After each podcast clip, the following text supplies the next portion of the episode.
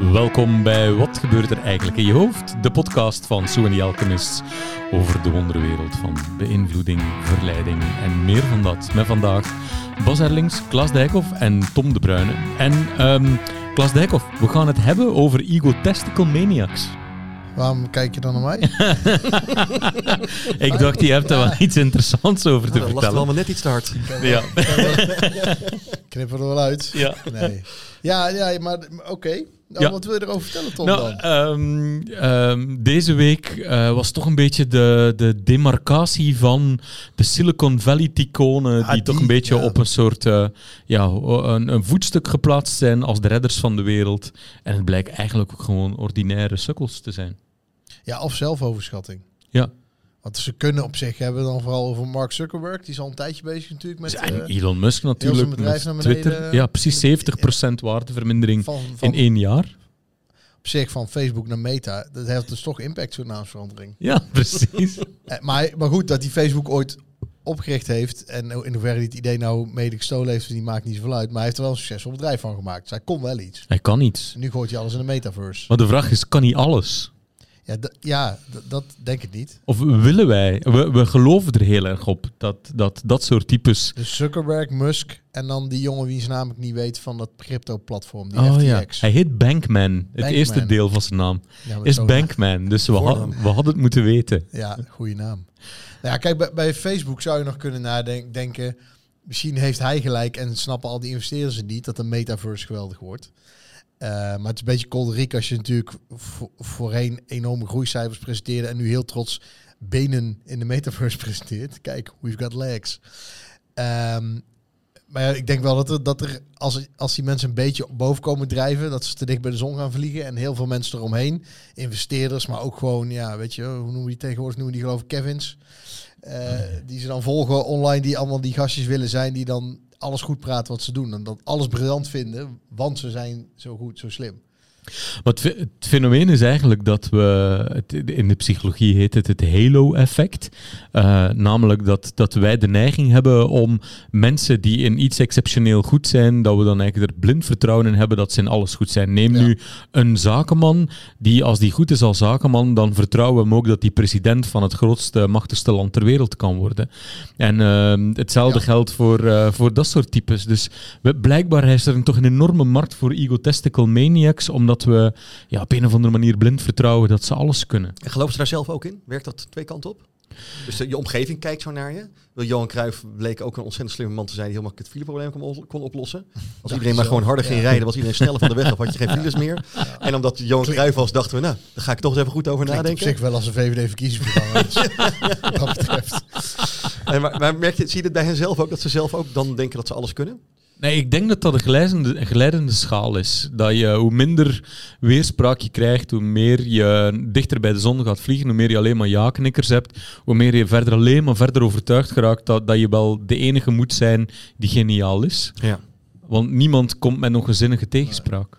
Maar bij die Bankman, van de, dat is van het FTX geloof ik. Ja, ja, ja. De crypto-platform. Ja, die heeft natuurlijk op zich niet één ding heel erg goed gedaan, waardoor iedereen denkt dat hij alles kan. Nee. Die heeft alleen iets gedaan met heel veel investeringsgeld. Die heeft een idee wat hele mensen niet snappen. En, en dat is natuurlijk toch een beetje een sfeertje. Ja, als ik het niet snap, dadelijk, eh, ik wil niet dom lijken. Dadelijk eh, mis ik de boot door niet mijn geld te steken in iets wat briljant is, maar wat ik niet snap. Ja. Want de vorige drie dingen die ik niet snapte, die werden ook geniaal. Ja. Daar hebben ze zelfs nog een Super Bowl commercial van gemaakt. Van, eh, en Larry, die dan de het wiel uitvinden, zei ja, belachelijk wiel, moet ik dan met een wiel? En uiteindelijk was het dan Don't Be, wat was Don't Be a Larry of zo. Ja, ja, ja. Eh, doe, de, doe ook deze crypto. Hè. Wees niet die sukkel die denkt, ik snap dit niet, dus ik, dus ik zei ik het af. Maar die jongen heeft vooral veel van die symbolen die succesvolle bedrijven ook hebben. Namelijk een, een, een sportclub, een arena, eh sponsordeals. Die symbolen heeft hij allemaal gedaan met, met ja, ja, geleend geld. En met ja, geleend geld van allerlei mensen over de hele wereld die via dat platform crypto eh, kochten en stalden. Maar er is niet echt iets gecreëerd ook echt. Ik bedoel, Elon Musk heeft nog Tesla gebouwd. Die, dat zijn echte auto's, die rijden, dat is best knap. Die satellietsystemen die ze in Oekraïne gebruiken zijn van Musk, is ook knap gedaan. Zeker. Zodat hij nu Twitter, eh, let that sink in, dat hij nu Twitter de down the drain aan het doen is. Ja, doet al iets af van zijn reputatie, maar hij kan Het wel blijft, iets. ja, het is geen uil. Kan alleen niet alles. Nee, nee. Hij kan misschien heel veel niet. En met Twitter, dan misschien trap ik nu zelf ook in die val, moeten we het ook natuurlijk nog gaan zien. Zeg maar, of die gewoon aan het klooien is. Of dat we over twee jaar zeggen, oh, dit was toch best wel knap. Als je die biografie van hem leest, zijn natuurlijk eerst ook een aantal van zijn bedrijven bijna omgevallen voordat het lukte. Zijn eerste raketten gingen allemaal ontploffen. Dat, dat is wel een feit. En Tesla Ja. Model 3 heeft natuurlijk bijna het einde van Tesla Maar we ingeluid. zijn denk ik wel een beetje aan de grens van het verheerlijken van de mislukkingen. Hè? Achter elk succesverhaal zitten mislukkingen. Maar weet je Ja. waar nog veel meer mislukkingen achter zitten? Achter mislukkingsverhalen. dus we moeten een beetje oppassen dat we niet denken... Ja, maar dat, dat begon ook met een mislukking. Alles begint met een mislukking. En, en, maar ik ben wel eens dat Halo-effect zorgt er wel voor dat, dat je ook lang nog die twijfel hebt. Als er nou Ja. niet Musk was, maar iemand anders die eh, van zijn vader eh 44 miljard geërfd had. Zoals Trump, hè, die had ook van zijn vader het geld. En die, was dan, die dacht dan wel even Twitter te kunnen genezen. Dan was hij kritischer geweest dan iemand die ook al succesvol is geweest. Zeker. Zich logisch is. Maar Zeker. wat ik heel interessant vind en, en waar ik eigenlijk gewoon heel vrolijk van word, zoals van dat, hoe heet dat, dat cryptoplatform FSX? FTX. FTX. Ja, ik zit bij Coinbase. is, is dat...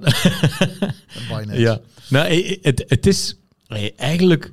Het is gewoon gebakken lucht. Maar wat, wat, daar, wat, daar, wat ik er prachtig aan vind, is hoezeer een bepaalde perceptie zorgvuldig ontworpen is. En er, er spelen zo'n aantal varianten mee. Dus je weet eigenlijk op voorhand fundamenteel niet van, eh, is dit oplichterij of niet. Maar er worden een aantal cues afgegeven waardoor, waardoor je toch gaat vertrouwen. Eén, een CEO blakend van zelfvertrouwen, nog veel belangrijker, die door anderen vertrouwd wordt die al geld hebben aan hem gegeven hebben. Dus onbewust begin je te denken, die anderen moeten iets weten wat ik niet weet, anders zouden ze er geld niet in gestopt hebben.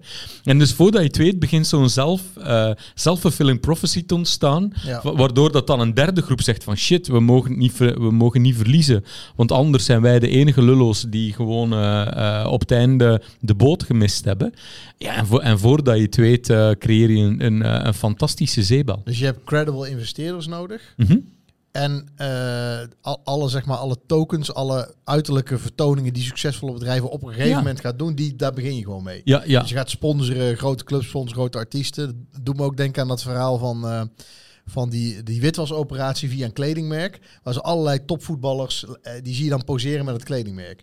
Dus het leek succesvol. Ah, ja. Want eh, ja, ze hebben die, die weten te strikken voor een sponsordeal. Nou, dan moet je toch heel wat zijn. Ja, als je nou op crimineel geld wil wassen, is het niet zo moeilijk om geld uit te geven. Maar ook die Adam Newman van WeWork, Ja, die had ook zo'n enorm halo-effect natuurlijk. ja.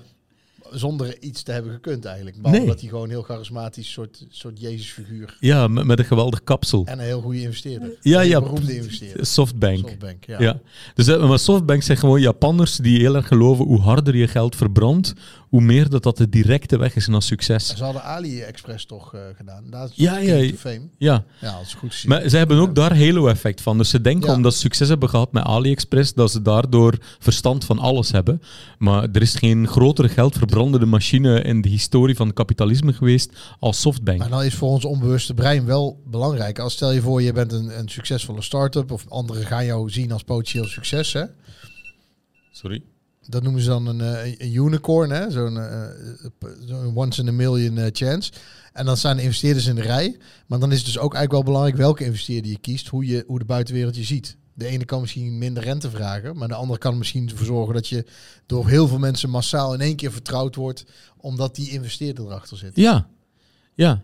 Maar dat, dat- is het dus eigenlijk. Dus je, je, je, moet, je moet eigenlijk, als je wil eh, vertrouwen, ofwel in je product of dienst of je persoon ontwerpen, dan heb je toch vooral een soort social proof nodig. Ofwel door dat anderen eh, signalen geven dat ze je vertrouwen, ofwel woordelijk, maar nog veel belangrijker, met een, met een geld. En twee, je moet gaan adverteren in de grote media, zodat mensen denken, ja, het moet wel betrouwbaar zijn, anders zouden ze nooit adverteren in de Super Bowl.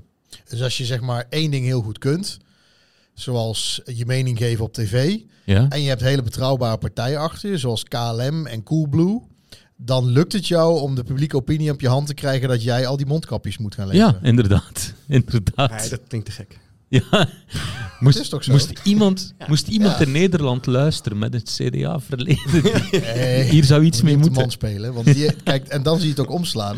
Dan krijg je het horn-effect. Als je één keer iets heel slecht hebt gedaan, Oh ja. Dan kun je daarna, hè, dat is het omkeer van het Halo-effect, dan kun je één ding goed, waardoor we denken, dan zul je de andere ding ook wel kunnen.